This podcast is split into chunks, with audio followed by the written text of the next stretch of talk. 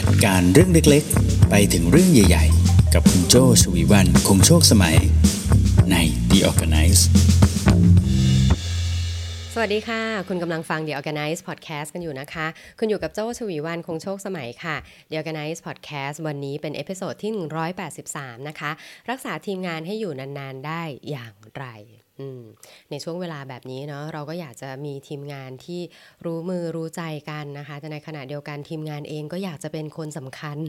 อยู่นานๆได้ด้วยเหมือนกันนะคะเดี๋ยววันนี้เรามาฟังกันดีกว่าว่าจะทำยังไงนะคะที่จะ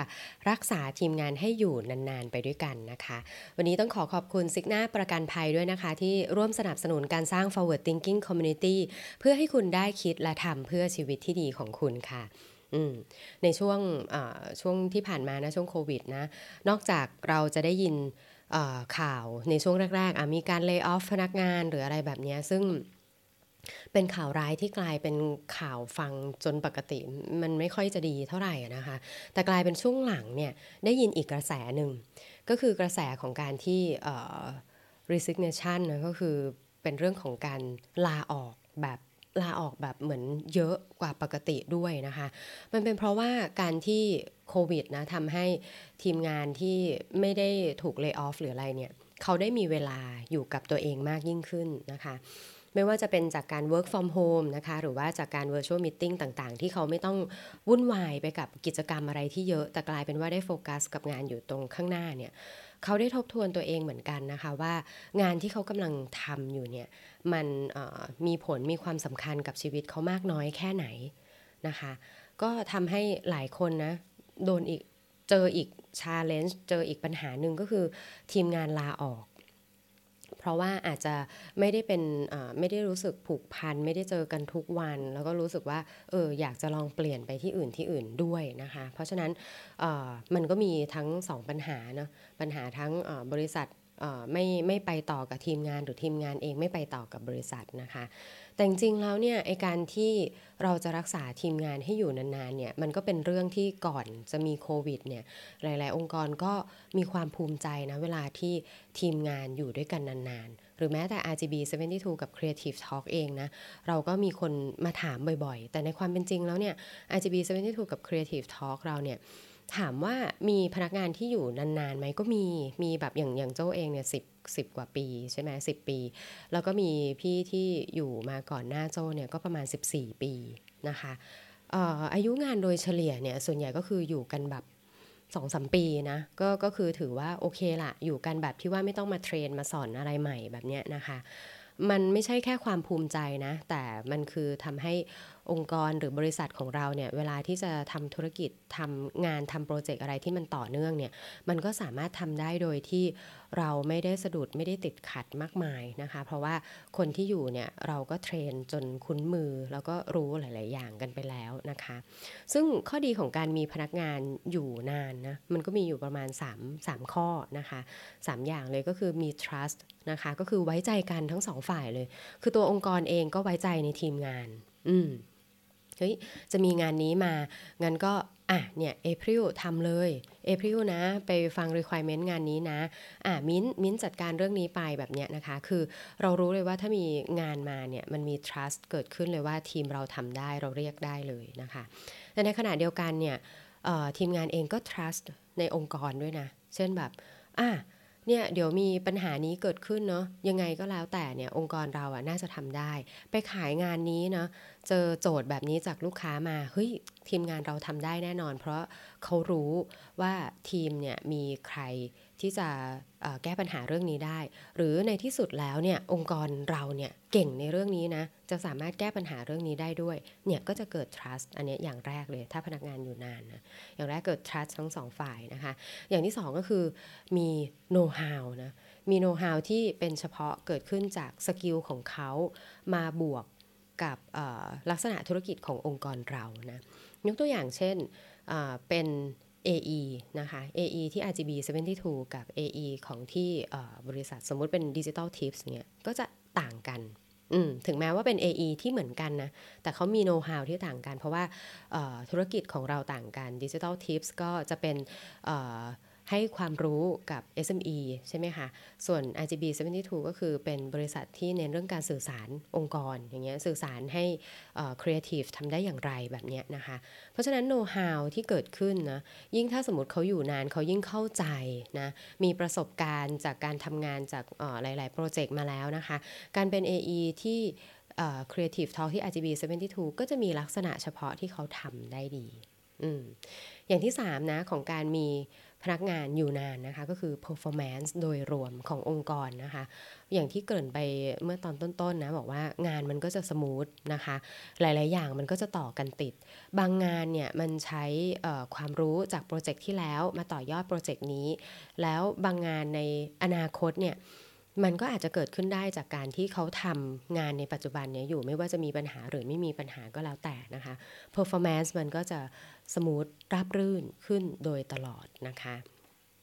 นี่คุณก็จะเห็นแล้วนะว่าข้อดีของการมีพนักงานอยู่นานคืออะไรนะคะแล้วก็ข้อดีของการเป็นพนักงานอยู่นานด้วยนะว่ามันดีกับตัวคุณเองอย่างไรนะคะทีนี้มาดูในกระบวนการดีกว่าในวิธีการวันนี้โจ้สรุปเบื้องต้นมาก่อนเนาะมีคนเสนอมาตอนที่โจ้จัด Clubhouse นะคะว่าสงสัย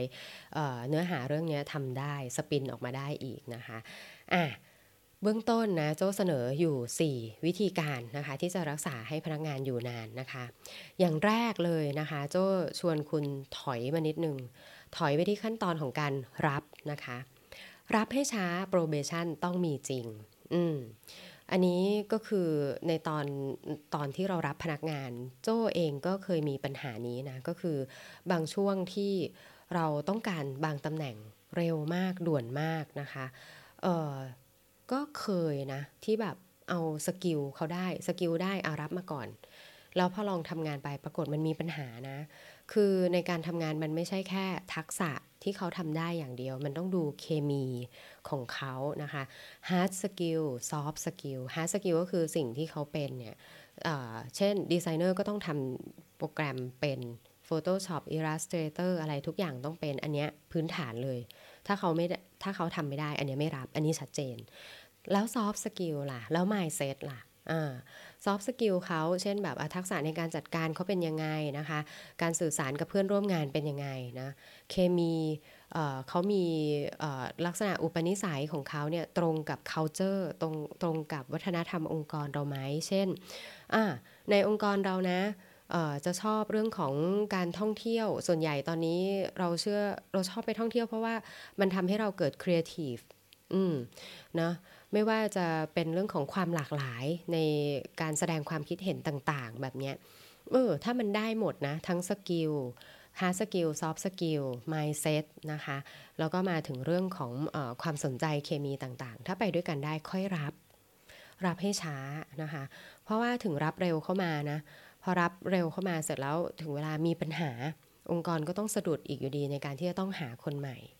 สู้หาคนที่ใช่แล้วค่อยรับมาเนี่ยอย่างเงี้ยยังจะดีกว่าคุณอาจจะหาวิธีอื่นโดยการอาจจะคุยกับทีมนะว่าช่วงนี้เวิร์กโหลดอาจจะเยอะผิดปกตินิดนึงเนาะแต่ว่าถ้าสมมติได้คนจะเป็นไงหรือ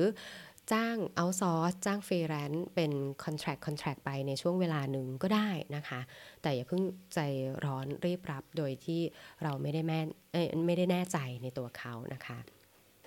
probation ต้องมีจริงหมายความว่ายังไงนะคะในช่วงเวลาที่ทดลองกันเนาะถึงแม้ว่าคุณจะมั่นใจแล้วว่าเขามีทุกอย่างที่คุณคิดเคมีก็เข้ากันได้ probation คือช่วงเวลาที่เขาจะได้ลองมาเบลนด์มาอยู่ในสนามจริงกับเพื่อนๆทั้งหมดเนี่ยลองดูสิคะว่าเขาเนี่ยสามารถเบลนด์ไปด้วยกันได้จริงไหมต้องเข้มข้นนะต้องบอกเขาเลยว่าช่วงเวลานี้ชัดเจนกี่เดือนแล้วเราต้องการที่จะทดสอบเรื่องอะไรของเขานะคะแล้วทีมงานต้องการที่จะคุยอะไรกับเขาก็ต้องคุยกับทีมงานที่มีอยู่ด้วยให้ชัดเจนว่าเฮ้ยต้องทดสอบอะไรกับเขาบ้างรับให้ช้า probation ต้องมีจริงจึงสำคัญถือเป็นข้อแรกเลยนะคะคุณฟังมาถึงตรงนี้คุณอาจจะบอกว่าอ้าวแล้วถ้าคนที่รับไปแล้วล่ะรับมานานแล้วอ่ะจะกลับไปโปรเบชั่นใหม่ได้หรอมันไม่ได้ใช่ไหมงั้นลองมาฟังข้อต่อไปกันดูนะคะข้อ2ค่ะต้องสื่อสาร purpose ขององค์กรอย่างสม่ำเสมอสื่อสาร purpose ขององค์กรอย่างสม่ำเสมอหมายความว่าอย่างไรนะคะหมายความว่าทีมงานนะควรจะต้องรู้องค์กรต้องรู้เสมอเลยนะว่าเป้าหมาย ขององค์กรตอนนี้เรามองอะไรวิสัยทัศน์ของเรามองอะไรนะคะเราเชื่อในเรื่องอะไรเนาะโจ้เคยให้ทีมงานของตัวโจ้เองนะคะลองตอบว่าเอ้ยคิดว่าถ้าวันหนึ่งไม่มี RGB72 ในประเทศนะในเนี้ยมันจะเกิดอะไรขึ้นมีข้อเสียอะไรเกิดขึ้นเนาะถ้าวันหนึ่งไม่มี Creative Talk Conference ไม่มี Creative Talk รายการต่างๆเนี่ยมันจะเกิดอะไรขึ้นคือบางทีถ้าเขาไม่แน่ใจว่า purpose ของบริษัทคืออะไรเนี่ยให้เขาลองมองแบบนี้ก็ได้ว่า value ก็คือคุณค่าขององค์กรเราอะที่มีต่อสังคมต่อโลกต่อคนทั่วไปเนี่ยมันอยู่ที่ไหนอันนี้มันจะเป็นสิ่งที่ทำให้เขาว่าเห็นภาพชัดเจนมากยิ่งขึ้นว่าเขากำลังทำงานให้กับองค์กรที่พยายามจะทำอะไรอยู่พอเขาเห็น purpose ขององค์กรที่ชัดเจนนะเขาจะอยากเห็นวันที่เราเติบโตวันที่องค์กรเนี่ยเติบโตซึ่งมันอาจจะใช้เวลาใช่ไหมมันอาจจะต้องผ่านควอเตอร์1ควอเตอร์2ควอเตอร์3ควอเตอร์4ไปแล้วพอผ่านไป1ปีแล้วสิ่งที่องค์กรมีอยู่เนี่ยมันยังต้องเติมอีกมันเป็นแผนระยะยาวสินะมันต้องอยู่ในปีที่2ปีที่3ปีที่4เขาก็อยากที่จะเห็นการเติบโตนั้นนะคะเริ่มเห็นภาพเนอะว่าเขาอยากอยู่นานเพราะเขาอยากเห็นองค์กรเติบโตทีนี้การสื่อสาร purpose ขององค์กรที่ว่าอย่างสม่ำเสมอเนี่ยมันควรสื่อสารในช่วงเวลาไหนหรือตอนไหนบ้างนะคะคุณควรสื่อสารตั้งแต่วันแรกที่คุณรับเขาเข้ามาเลยนะว่าองค์กรเราเชื่อในเรื่องนี้ตั้งแต่ตอน orientation แบบนี้เลยเนาะสื่อสารอีกทีก็อาจจะเป็นใน town hall town hall ก็คือการประชุมบริษัทนะการประชุมบริษัทในระดับที่ผู้leader ในองค์กรเนี่ยนะคะในระดับแบบท็อปเลยเนี่ยจะมาสื่อสารกับทีมงานอยู่เรื่อยๆนะคะว่าตอนนี้องค์กรเชื่อในเรื่องอะไรตอนนี้เรามุ่งไปทางไหนนะคะหรือแม้แต่ทุกกิจกรรมที่เราทำนะอย่างเช่นไปเอาท์ติ้งนะไปเอาท์ติ้งเนี่ยเรามาเอาท์ติ้งนะเรามาพักผ่อนก็จริงแต่จริงๆแล้วเนี่ยเราก็เชื่อในเรื่องของความ creativity หรืออะไรอันนี้ไม่ใช่แถนะแต่หมายความว่าทุกกิจกรรมที่คุณทำเนี่ยคุณก็จะต้องพยายาม blend เอา purpose เอา beliefของบริษัทเนี่ยใส่เข้าไปในกิจกรรมนั้นด้วยจริงๆเนาะเพราะฉะนั้นเอาท์ติ้งของแต่ละบริษัทอาจจะไม่เหมือนกันใช่ไหมเราก็ต้องทำให้มันชัดเจนว่าขององค์กรเราเนี่ยมันจะต้องเป็นแบบนี้เพราะเราเชื่อในเรื่องนี้เป็นต้นอย่างเงี้ยนะคะเพราะฉะนั้นเคล็ดลับในข้อนี้นะสื่อสารให้ชัดเจนว่าองค์กรเราเนี่ยสำคัญยังไงกับสังคมต้องการที่จะเติบโตแบบไหนนะคะการเติบโตขององค์กรต้องใช้เวลาเมื่อเขาอินเขาเข้าใจเขาจะอยากเห็นเราเติบโตใช่ไหมคะอยากเห็นองค์กรเติบโตเขาก็จะอยู่นานเพื่อที่อยากจะเห็นในช่วงเวลาต่างๆเหล่านั้นนั่นเองนะคะต่อมาข้อที่3นะคะเมื่อสักครู่สื่อสาร purpose ขององค์กรอย่างสม่ำเสมอข้อที่3 purpose เหมือนกันนะแต่เป็น purpose of life ของตัวพนักงานนะคะหา purpose of life ของพนักงานให้เจอนะคะ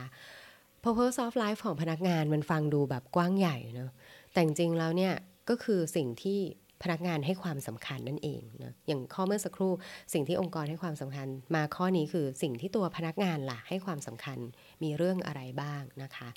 บางคนอาจจะไม่ได้เคยทบทวนว่าตัวเองต้องการมีความสำคัญอะไรในชีวิตหรอบางทีเขาก็ไม่ได้ทบทวนอะไรขนาดนั้นมันมีนะคะคนที่แบบถ้าไม่ถึงเวลาที่มีปัญหาเขาก็ไม่ได้ทบทวนหรือถ้าสมมติว่าเขาไม่ได้เจออะไรที่อินสไปร์จริงๆเขาก็ไม่ได้หยุดทบทวนเขาก็โฟกัสกับการทำงานตรงหน้าโฟกัสกับการใช้ชีวิตในแต่ละวันซึ่งถามว่าผิดไหมก็ไม่ผิดแต่ทีนี้ถ้าเขาได้เจอ purpose of life มันจะทำให้ตัวเขาเนี่ยมี direction มีความชัดเจนในการใช้ชีวิตมากยิ่งขึ้นมากกว่าการใช้ชีวิตในทุกวันให้ดีอย่างเงี้ยนะคะวิธีการทำยังไงนะคะก็คืออย่างแรกเราอาจจะสังเกตก่อนเราผู้บริหารเนี่ยสังเกตก่อนว่าพนักงานแต่ละคนเนี่ยช่วงนี้เขาให้ความสำคัญกับเรื่องอะไรคุณเป็น top management คุณไม่ต้องสังเกตเองก็ได้แต่คุณมอบหมายเรื่องนี้ให้ manager ที่อยู่ใกล้ชิดนะคะสังเกตแล้วตัวคุณเนี่ยสังเกต manager อีกทีนึงว่า manager เนี่ยให้ความสำคัญกับเรื่องอะไรสื่อสารเข้าไปแล้วให้ manager เองก็ไปสังเกตด้วยนะคะ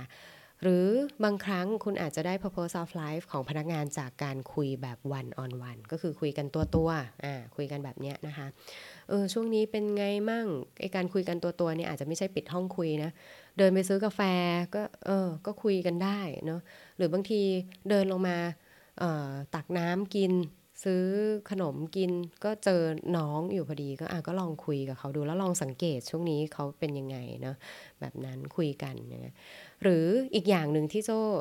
อยากชวนให้คุณลองทำเพราะว่าที่ RGB72 กับ Creative Talk เราทำบ่อยแล้วก็ได้ผลดีนะคะก็คือการทำ self reflection นะคะ self reflection นะคะก็คือให้เขาสะท้อนตัวเองนะการสะท้อนตัวเองบางทีก็อาจจะทำเป็นฟอร์มให้เขาทำเลยนะแต่ว่าชุดคำถามง่ายๆที่โจ้ถามเขาบ่อยๆนะแล้วก็ทำให้เขาได้ทบทวนตัวเองนะมี2คำถามก็คือ what I like นะคะฉันชอบอะไร what I learnฉันได้เรียนรู้อะไรนะคะอันนี้ก็จะเป็นการทำให้เขาเนี่ยได้ลองทบทวนตัวเองช่วงนี้ฉันชอบอะไรชอบองค์กรในเรื่องไหน What I like ฉันชอบองค์กรยังไงฉันชอบงานยังไงแล้วก็ฉันชอบอะไรในตัวเองอันเนี้ย What I like นะคะ What I learn ฉันได้เรียนรู้อะไรจากองค์กรช่วงนี้นะคะฉันได้เรียนรู้อะไรจากงานในช่วงนี้ฉันได้เรียนรู้อะไรจากตัวเองในช่วงนี้อย่างเงี้ยลองให้เขาสะท้อนง่ายๆแบบเนี้ยเขาอาจจะเจอ purpose of life ในช่วงนั้นของเขาว่าอะไรนะที่เขาให้ความสำคัญนะคะนี่ก็คือข้อที่3นะคะอยากให้พนักงานอยู่นานๆลองช่วยเขาหา purpose of life นะคะพอเขาเจอว่าเขาอะไรที่เขาให้ความสำคัญโดยเฉพาะถ้าเจอนะว่าส่วนไหนที่มันใกล้เคียงกับ purpose ของบริษัทมันจะทำให้เขารู้สึกว่ายิ่งเขาพัฒนาตัวเองยิ่งเขาได้อยู่กับองค์กรเขาได้เป็นส่วนหนึ่งของกันและกันยิ่งเขาอยู่นานกับองค์กรเขาก็ได้พัฒนาตัวเขาเองไปด้วยเหมือนกันนะคะอันนี้ก็คือข้อที่3นะคะต่อมาข้อสุดท้ายข้อที่4นะคะจะรักษาทีมงานให้อยู่นานๆนะคะควรสร้าง impact of work ให้เขาimpact of work หมายความว่ายังไงนะคะก็คือหมายความว่าทำให้งานของเขาอะมันมีพลังมันสร้างการเปลี่ยนแปลงได้ด้วยนะคะให้เขาภูมิใจว่าเขาเป็นกราฟิกดีไซเนอร์ของที่ RGB72 กับ Creative Talk นี่มันเจ๋งจริงเลยเนี่ยสร้าง impact of work ให้เขาภูมิใจแบบนี้ทำได้อย่างไรนะคะการสร้าง impact of work ทำให้เขาภูมิใจในหน้าที่การงานของเขาเนี่ยนะอย่างแรกเลยก็คือคุณควรจะเสริมทักษะให้เขาตามตำแหน่งของเขาตาม job function ของเขาเช่นการเป็น AE นะก็ต้องขายงานได้ใช่ไหมคะการเป็น AE นะก็ต้องคุยกับทีมงานได้ดีดังนั้นเสริมทักษะของการ presentation ของการ communication ให้ AE ของเราเนาะหรือถ้าเป็นดีไซเนอร์ใช่ไหมคะเป็นดีไซเนอร์ของ Creative Talk กับ RGB72 งานสวยจังเลยดังนั้นเรามีคนข้างในที่เป็นไม้เด็ดตรงนี้เลยไหมอย่างของที่ RGB72 กับ Creative Talk ก็คือพี่เก่งเลยใช่ไหมเนี่ยเขาต้องมีโอกาสได้เรียนรู้โดยตรงมี first hand experience กับคนที่เป็นเทพในเรื่องนั้นๆอย่างเงี้ยนะคะอันนี้ก็คือทำสกิลของเขาให้เฉียบคมนะคะหรืออาจจะเสริมเรื่องของ entrepreneurship mindset เข้าไปด้วยนะคะ entrepreneurship mindset นะคะพอเสริมเข้าไปเนี่ยมันจะทำให้เขาเนี่ยเข้าใจว่าทำไมงานมันต้องเป็นแบบนี้การสื่อสารมันต้องเป็นแบบนี้เพราะสุดท้ายแล้วมันต้องไปตอบโจทย์ business นะคะเขาจะไม่ได้รู้สึกว่าเขาเนี่ยกำลังมุ่งหน้าที่จะเป็นโปรแกรมเมอร์ที่เก่งที่สุดในโลกแต่เขาจะมุ่งหน้ากับการเป็นโปรแกรมเมอร์ที่ทำให้งานของลูกค้าทำให้ business ของลูกค้าเนี่ยมีผลกำไรดียิ่งขึ้นแบบเนี้ยทำให้องค์กรของลูกค้าเนี่ยสามารถที่จะเป็นองค์กรที่ดีในปลายปีได้แบบเนี้ยนะคะเมื่อมี entrepreneurship mindset เขาจะเข้าใจว่าสิ่งที่เขาทำอ่ะมันทำไปเพื่ออะไรเพื่อทำให้ธุรกิจดำเนินหน้าต่อไปได้อย่างไรนะคะจะสร้าง impact of work ให้ดีนะมีอีกเรื่องหนึ่งก็คือเรื่องของการเทรนนิ่งนะคะจัดเทรนนิ่งอยู่เรื่อยๆนะคะเทรนนิ่งกันเองเนี่ยแหละคือดีที่สุดคือมันจะฝึกให้เขาเนี่ยได้ถ่ายทอดทักษะอะไรบางอย่างออกมานะคะเราจะรู้ได้ยังไงว่าเขามีความรู้ความเข้าใจในเรื่องไหนนะคะ ก็ให้ดูนี่แหละว่าตอนเขาอธิบายเนี่ยเขาอธิบายรู้เรื่องไหมนะคะซึ่งการเทรนนิ่งเนี่ยมันดีอีกเรื่องนึงนะก็คือมันทำให้เขาได้ทบทวนด้วยนะคะว่าตัวเขาควรจะต้องเพิ่มทักษะอะไรขึ้นมาหรือเปล่านะคะอย่างสุดท้ายนะคะอยากจะสร้าง impact of work นะคะให้กับทีมงานนะก็คือการประเมินผลต้องชัดเจนเราจะมีทั้งการประเมินตัว performance ก็คือตัวทักษะของตัวเขาเองนะว่าเอ้ยคุณเป็น AE ที่ดีขึ้นไหมเมื่อจากตอนต้นปีจนมาถึงตอนนี้นะคุณเป็น AE ที่เฉียบคมเฉียบแหลมยังไงขึ้นได้บ้างนะคะกับประเมินอีกอย่างนึงคือเฮ้ยทั้งบริษัทล่ะพอจบปลายปีปุ๊บเฮ้ยทั้งบริษัทเนี่ยRGB เนี่ยตั้งแต่ตอนเปิดมาเมื่อตอนต้นปีกับตอนนี้เนี่ยเราเติบโตในเรื่องไหนบ้างเรามารีวิวกันดูซิเรามีกี่โปรเจกต์ที่จบไปเนาะแล้วเราสร้าง impact อะไรให้กับลูกค้าบ้างเราสร้าง impact อะไรให้กับประเทศบ้างเนี่ยอย่างเงี้ยนะคะเราลองประเมินขึ้นมาแล้วมันจะเห็นเนาะเห็นการเปลี่ยนแปลงเห็นพลังเห็น impact ของงานของเขาขึ้นมาเยอะขึ้นเรื่อยๆแล้วเขาก็จะรู้สึกว่าเฮ้ยถ้ามันมี impact แบบเนี้ยเขาก็อยู่ต่อเขาอยากเห็น impact ของตัวเขาอย่างต่อเนื่องนั่นเองนะคะทวนกันอีกครั้งนะคะเพื่อที่จะมีทีมงานอยู่นานๆนะคุณต้องมีสัก4อย่างนะคะอย่างแรกก็คือรับให้ช้า probation ต้องมีจริงนะอย่างที่2สื่อสาร purpose ขององค์กรอย่างสม่ำเสมอให้เขารู้ว่าองค์กรเนี่ยมีอยู่เพื่ออะไรนะจะเติบโตไปในทิศทางไหนเมื่อเขาอินเขาจะอยากเห็นการเติบโตขององค์กรอยู่นานๆนะคะอย่างที่3หา purpose of life ของพนักงานนะคะทำให้เขารู้ว่าเฮ้ยเขาอ่ะให้ความสำคัญในเรื่องไหนนะคะแล้วเรื่องที่เขาให้ความสำคัญนั้นนะเรามองเห็นเราอยากที่จะช่วยเขาพัฒนาขึ้นไปด้วยนะคะอย่างที่4ก็คือสร้าง impact of work นะคะทำให้งานของเขาเนี่ยมันคมมันมีผลมันมีความชัดเจนนะคะตัวเขาเองก็ภูมิใจนะคะโดยการเพิ่มสกิลทักษะต่างๆนะคะมี entrepreneurship mindsetนะคะสร้างให้เขามีความรู้สึกเป็นเจ้าของนะคะแล้วก็เข้าใจในการทำธุรกิจนะคะให้เขาฝึกเทรนนิ่งกันเองนะคะเพื่อให้เขาได้ลองถ่ายทอดสิ่งที่เขาเข้าใจสิ่งที่เขา